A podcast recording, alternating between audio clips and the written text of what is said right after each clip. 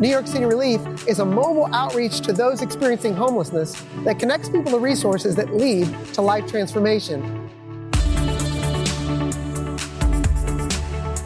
God's love inspires us to pursue oneness with those in need. That means we do things like feed the hungry, clothe the naked, shelter those without homes, and break bondages in people's lives. We believe that homelessness should be a struggle, but not a life sentence.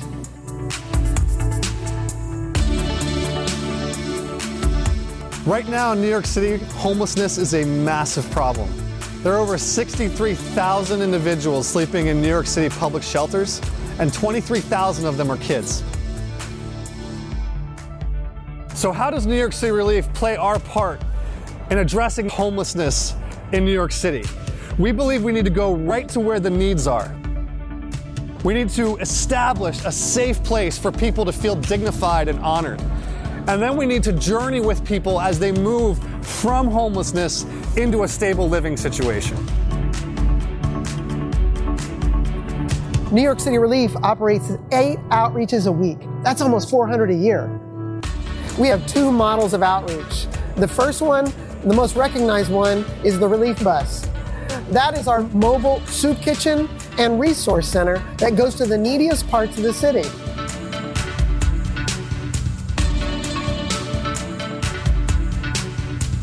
Our second model of outreach at New York City Relief is the Relief Co-op. The Relief Co-op is where we bring our volunteers and our staff into another organization or church where there's already a gathering of folks struggling with homelessness. We meet a felt need, we create a safe and welcome environment, and then we meet one-on-one with individuals who need connection to resources.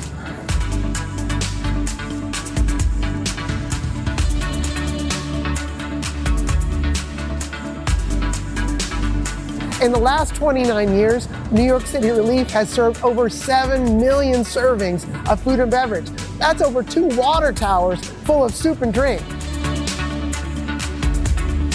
We've also provided one-on-one care to over 400,000 people, and we did it with over 91,000 volunteers.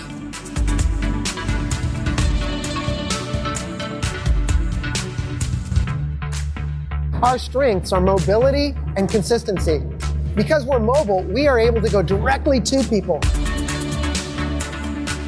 We're also consistent. We show up every week, no matter what the weather, and provide things that lead to long-term life transformation. Because everyone deserves a place to call home. Good morning. Man, it's a pleasure to be with you guys here this morning. My name is Josiah, but don't be fooled by that. I get a lot of comments when I go tell people my name is Josiah. They range across the spectrum of some people will tell me, you know, wow, that's a beautiful name, and I'll say thank you. I had very little to do with it. And especially it's like Starbucks, right? Like you go to Starbucks and they ask you for your name. Like I don't think I've gotten it right once. I don't know if any of you guys have a fake Starbucks name that you use, just to make sure that you can, you know, your cup doesn't disappear. Josiah just isn't one of those names that people typically go to. The other thing I get sometimes is people will ask me if. They'll find out that I'm from central Pennsylvania originally. My parents were, my family goes back to central Pennsylvania.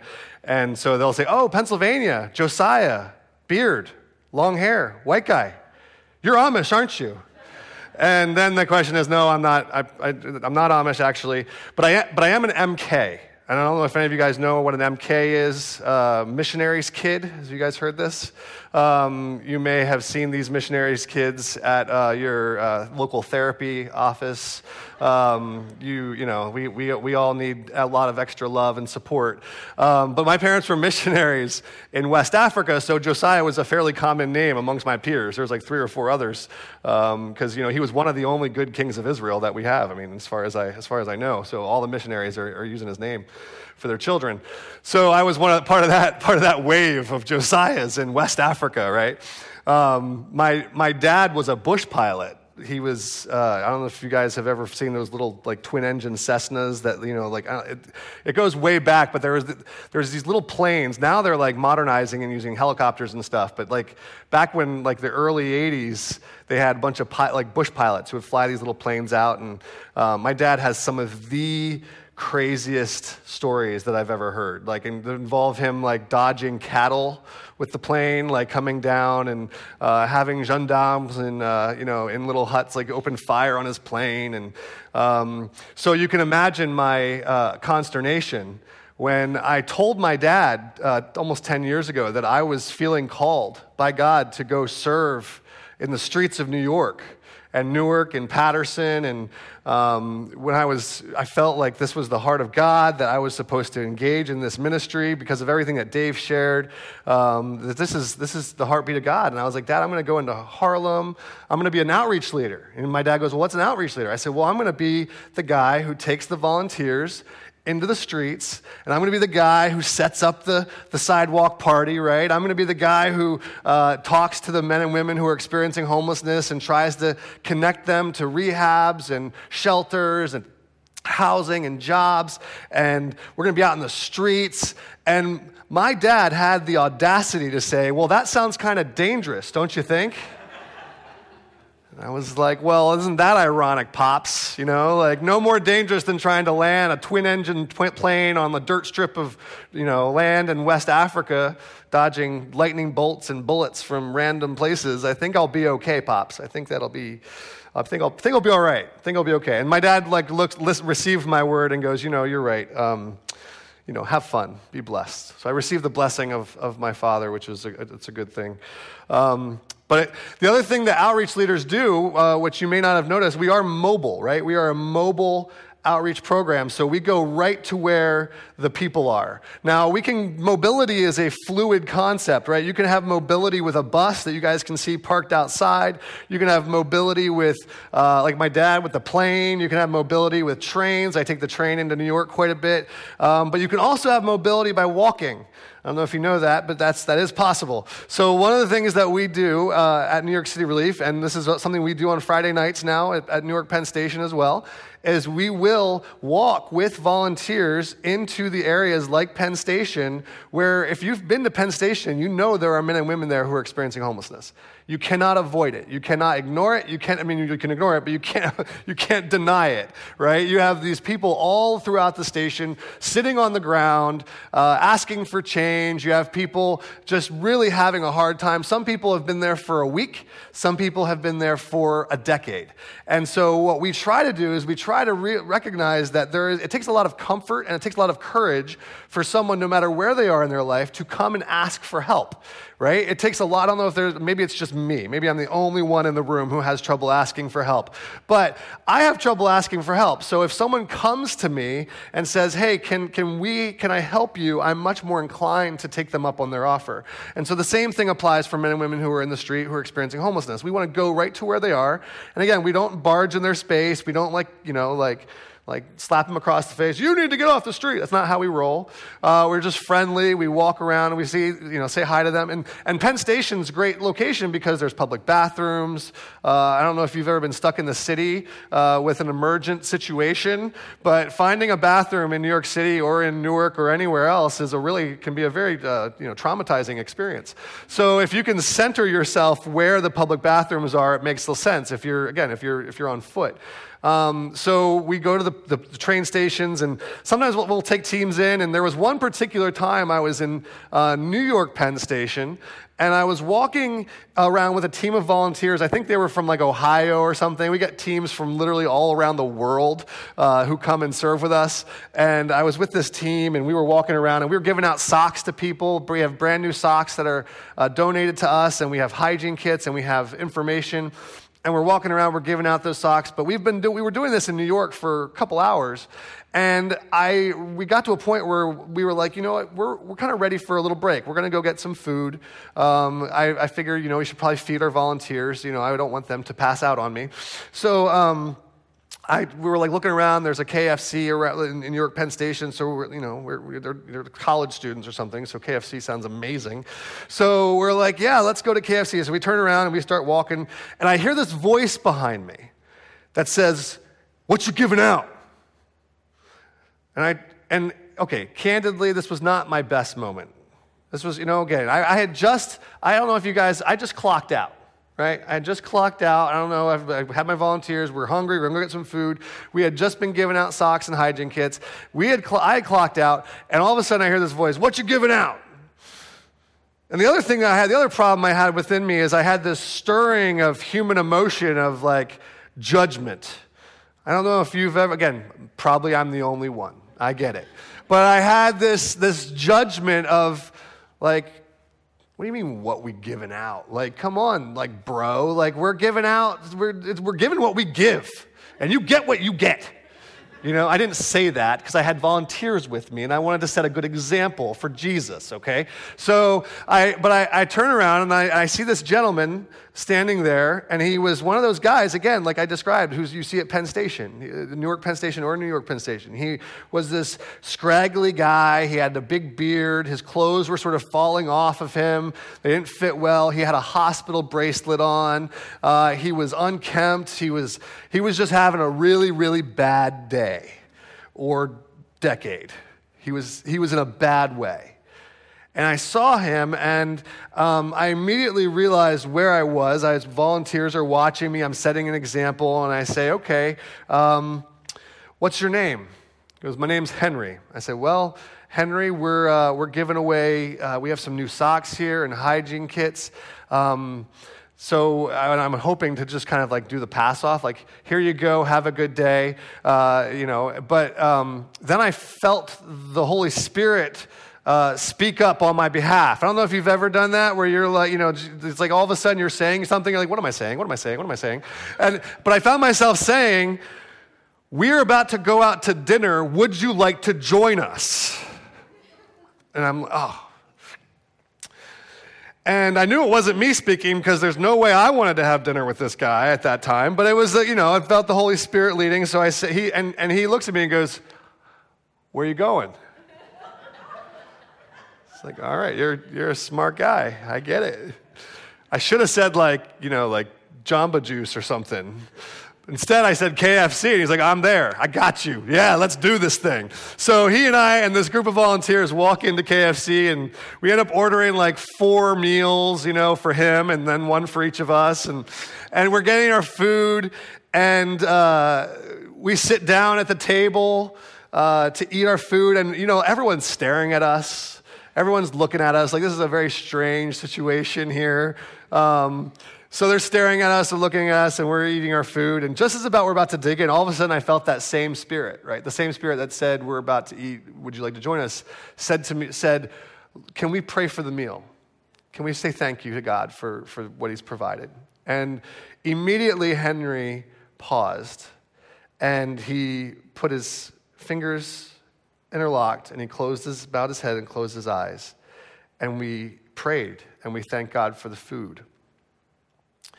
And after we prayed, I can tell you the conversation shifted because we were all eating the same food. He was eating chicken, we were eating chicken, the biscuit. Like we were all of a sudden having this time of fellowship. And Henry started telling us about his life.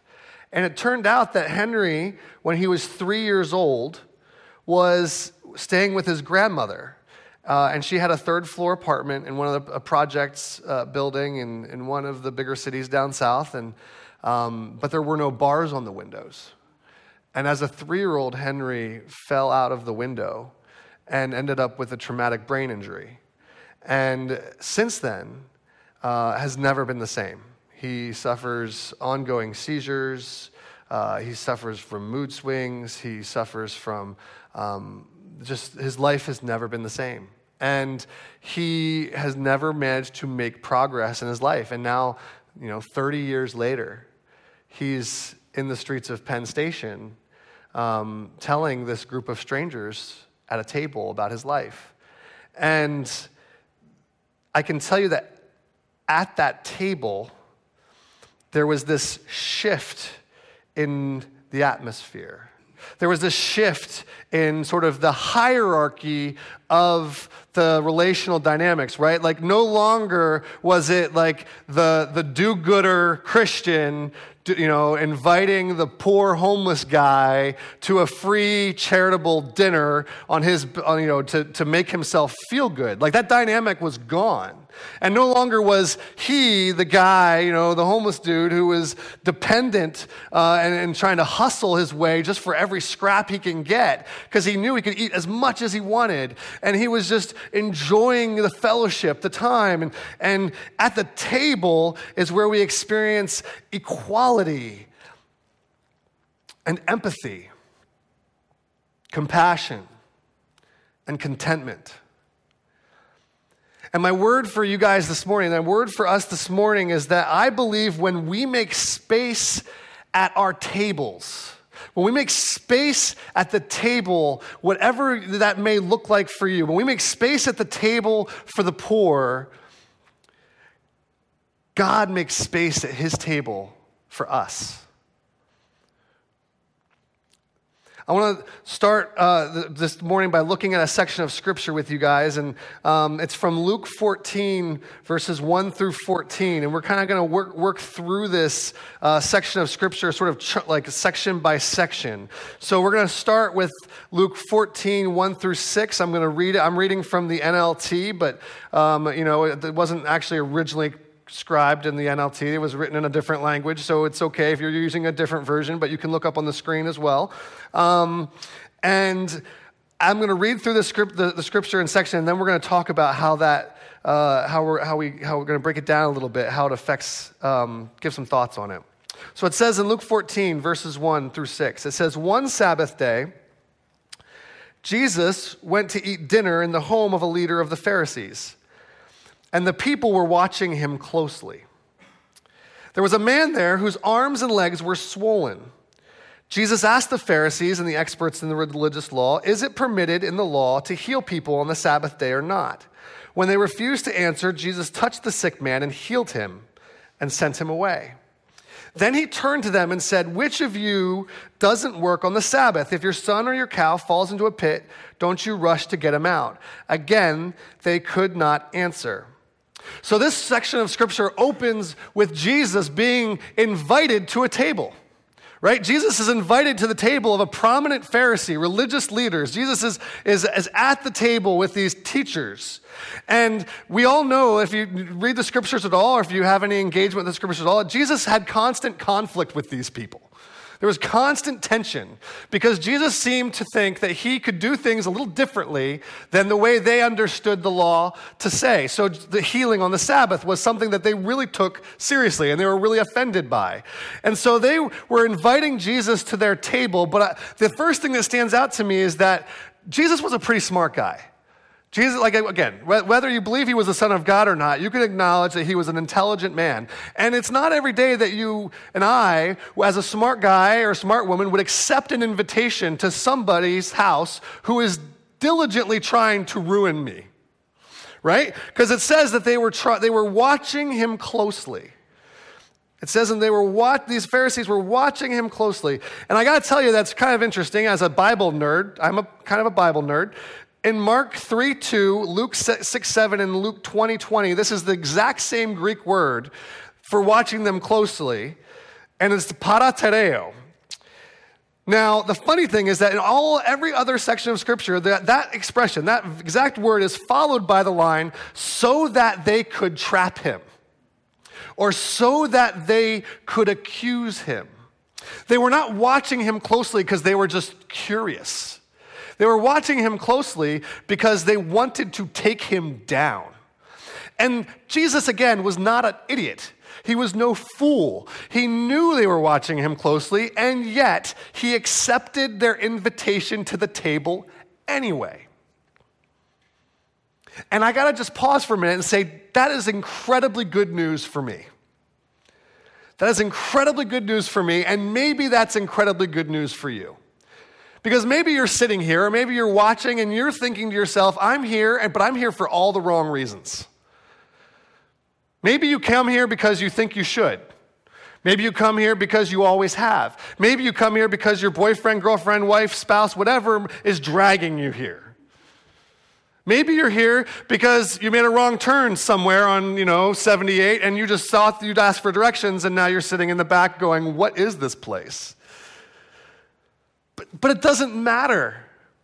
That's the beautiful thing, because your intentions do not determine Jesus' acceptance of the invitation. Whether your intentions are good, bad, neutral, otherwise, Jesus will accept your invitation to the table. I know that sometimes I assume that my motives will determine whether or not Jesus will accept my invitation, when in reality it is my motivations that are more likely to determine if I accept his. So I want you to hear this. Jesus will accept your invitation regardless of your intentions. So there's a guy there in this room who's sick. He's sick, he's not doing good, he's having a bad day. And in that culture, being sick was sort of like a curse. If you were sick, you were sort of put in this position where it was assumed you were to blame for the sickness. So this guy was there, and honestly, it's kind of interesting. I don't even know why or how this guy got in the room, right? Because if your guy is a sick guy, if your guy is being cursed by God, and you're in this room with all these religious leaders, that would be problematic. Because God forbid they accidentally brush up against him or something. All of a sudden, they are unclean, and they know that they were judging him along the way. So I have no clue how this guy got in the room. Maybe it was a setup. Maybe he was related to one of the hosts, the kind of like the person in the family, the black sheep of the family. Maybe he was there as a plant. We don't know. But either way, Jesus just heals him. And I want to point out this, the reality that sometimes we assume that the poor and the broken are always in the other room. Sometimes we assume that the poor, the broken, the sick, the people who need a touch from Jesus, they are always out there. And I think that's a general assumption in Christian circles, and sometimes we miss out on the fact that there is poverty all around us. I guarantee that there is poverty in this room. Now, again, it may not even be what we think of when we think of poverty. It may not be, homelessness, financial problems. Maybe it's you're not begging for anything. Maybe you're doing actually pretty well financially, but maybe you're lonely. Maybe you're depressed. Maybe you're struggling. Maybe you're hurting. Maybe there's somebody next to you who's going through a terrible divorce. Maybe there's someone in your family who's dealing with a diagnosis that is just wrecking them, and they're struggling to understand where God's presence is in the mess. And maybe there is somebody that you need to invite to your table who is poor relationally, poor spiritually, or poor emotionally. It's fascinating to me that Mother Teresa, some of you guys have heard of Mother Teresa, right? Mother Teresa is famous for working with the dying and the destitute in Calcutta. These people were the poorest of the poor, literally dying in the street. And yet it was Mother Teresa who said that loneliness and the feeling of being unwanted are the most terrible forms of poverty. Who are the poor that are around you? Who are the people that God is leading you to invite to your table? So it goes on in verses 7-11. When Jesus noticed that all who had come to the dinner party were trying to sit in the seats of honor near the head of the table, he gave them this advice. When you are invited to a wedding feast, don't sit in the seat of honor. What if someone who is more distinguished than you has been invited? The host will come and say, give this person your seat. Then you will be embarrassed, and you will have to take whatever seat is left at the foot of the table. Instead, take the lowest place at the foot of the table. Then when your host sees you, he will come and say, friend, we have a better place for you. Then you will be honored in front of all the other guests. For those who exalt themselves will be humbled, and those who humble themselves will be exalted. So Jesus just goes right for the jugular. First, he heals this guy. Then, by touching him, then he basically addresses the poverty in the room. And then he's saying no, you guys have got it all backwards. You're trying to exalt yourselves. You're jockeying for position. You're trying to one up somebody. And he says, don't one up. Go for the lowest place, because if you humble yourself, you will be exalted. But if you exalt yourself, you are going to be humbled. And the irony is that this is not just Jesus' teaching. This is Jesus' life. There was a time, we have a sponsor or partner organization that's called Bombas. Have you guys, anybody heard of Bombas Socks, the Bombas Sock Company? And we love them because they just give us thousands and thousands of socks every year, and it's amazing. They're all really high quality. I'm wearing Bombas right now. I know that's maybe a bit of too much information, but so Bombas Socks Company, they actually had a Thanksgiving feast that they threw to celebrate their joining up with the Muhammad Ali company. Last year, 2 years ago, and they ended up throwing this feast at a loft party in Manhattan, and they were gracious enough to invite some of our staff to go to this party. You may just be able to tell this, but I'm not really the loft party kind of guy. That's not really my jam. But this, Bombas invited us, and so we're like, hey, this won't be too terrible. Why not? Let's go. And then to make it better, they said, why don't you invite someone from the street to come with you?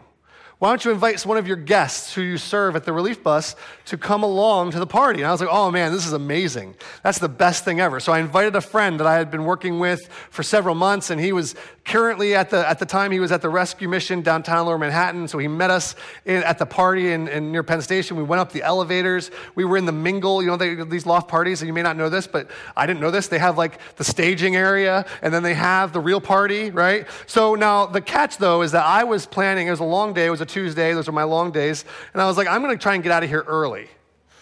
I'm going to try to mingle and then bounce, right? I don't know, am I the only one who's done this as well? Where you try to say hello to enough people that you don't have to say goodbye. Have you ever done this? You have hey, touch points, trying to so that way when you leave, you're like, hey, I was there. I don't know what the problem, I saw you. So I was with him and I was mingling, but he was having so much fun. But I was about ready to hit the door. I was like, okay, I've made my presence known. I'm about ready to go. And then my friend looks at me and goes, hey, what table are you sitting at? I was like, I don't table. And he goes, yeah. And he pulls out his little name card. We had name cards, and there was another area, and I didn't realize this. And I pulled out the card and it said Josiah Haken, New York City Relief, table 1. And I was like, well, I guess I'm not leaving the party early. I had no idea this was going to happen, but they sat me and my friend at table 1 with the founders of the company and with Mrs. Ali and her publicist, and it was there were cameras all around, and it was crazy. But it was this ironic thing where this guy who I took to the party with me was this dude who was in homelessness and dealing with the worst time of his life, and yet we had a moment in that party where we were at table 1, and I got to watch as he was exalted. I know I was only placed at table 1 because I had brought my friend along. And I also know that in that experience of watching someone move from humility to exaltation is a miraculous experience. In Philippians 2:3, it says, do nothing out of selfish ambition or conceit, but in humility regard others as better than yourselves. Let each of you look not to your own interests, but to the interests of others. Let the same mind be in you that was in Christ Jesus, who, though he was in the form of God, did not require equality with God as something to be exploited, but emptied himself, taking on the form of a slave, being born in human likeness. And being found in human form, he humbled himself and became obedient to the point of death, even death on a cross. Therefore, God also highly exalted him and gave him the name that is above every name, so that at the name of Jesus, every knee should bend in heaven and on earth and under the earth, and every tongue should confess that Jesus Christ is Lord to the glory of God the Father. Jesus lived what he taught. And he is inviting you and me to table 1. If we looked at our cards, right? If we looked at our cards, our name cards for the kingdom of heaven, we would understand that the King of Kings and the Lord of Lords is inviting us to be with him at table one. The problem is if we're jockeying for position, if we're trying to one up, if we're trying to claw our way to the top, we are going to miss out. We are going to leave the party too early. Like me, you would have been walking out at the door while your name card and your seat sits empty because you're missing out on what God has for you. The truth is that sometimes the best way to get a seat with the highest of the high is to voluntarily sit at the table with the lowest of the low. Luke 14:12 goes on. Then he turned to his host. Then he turned to look at the host, the highest person of honor, the one who invited him. When you put on a luncheon or banquet, he said, don't invite your friends, brothers, relatives, and rich neighbors, for they will invite you back, and that will be your reward. Instead, invite the poor, the crippled, the lame, and the blind. Then at the resurrection of the righteous, God will reward you for inviting those who could not repay you. My friends, New York City Relief this year is celebrating 30 years of existence. We have been around for 30 years. Yesterday, we had a block party in Harlem to celebrate the 30th anniversary. Richard and Dixie, our founders, were there. And when they were looking at their Bibles 30 years ago and studying Isaiah 58, they felt called to come to New York City, to come to the New Jersey area and serve in both in New York and elsewhere, in the name of serving out, the call of God to serve and sit and have meals with the broken and the poor. And the cool thing is that I've seen in the last 9 years that I've been doing this, and Dave spoke to this a little bit, but the fact is that when you sit at the table with someone who is experiencing homelessness, there is a magical transaction that takes place. There is a cathartic experience. There is a, dare I say, a holy reverent moment when you realize that you are sitting at the same table as someone who is at the bottom of the experience of their life. It's amazing to me how year after year I see volunteers' lives changed, wrecked, blown up, because simply they came out and volunteered to sit down at the table.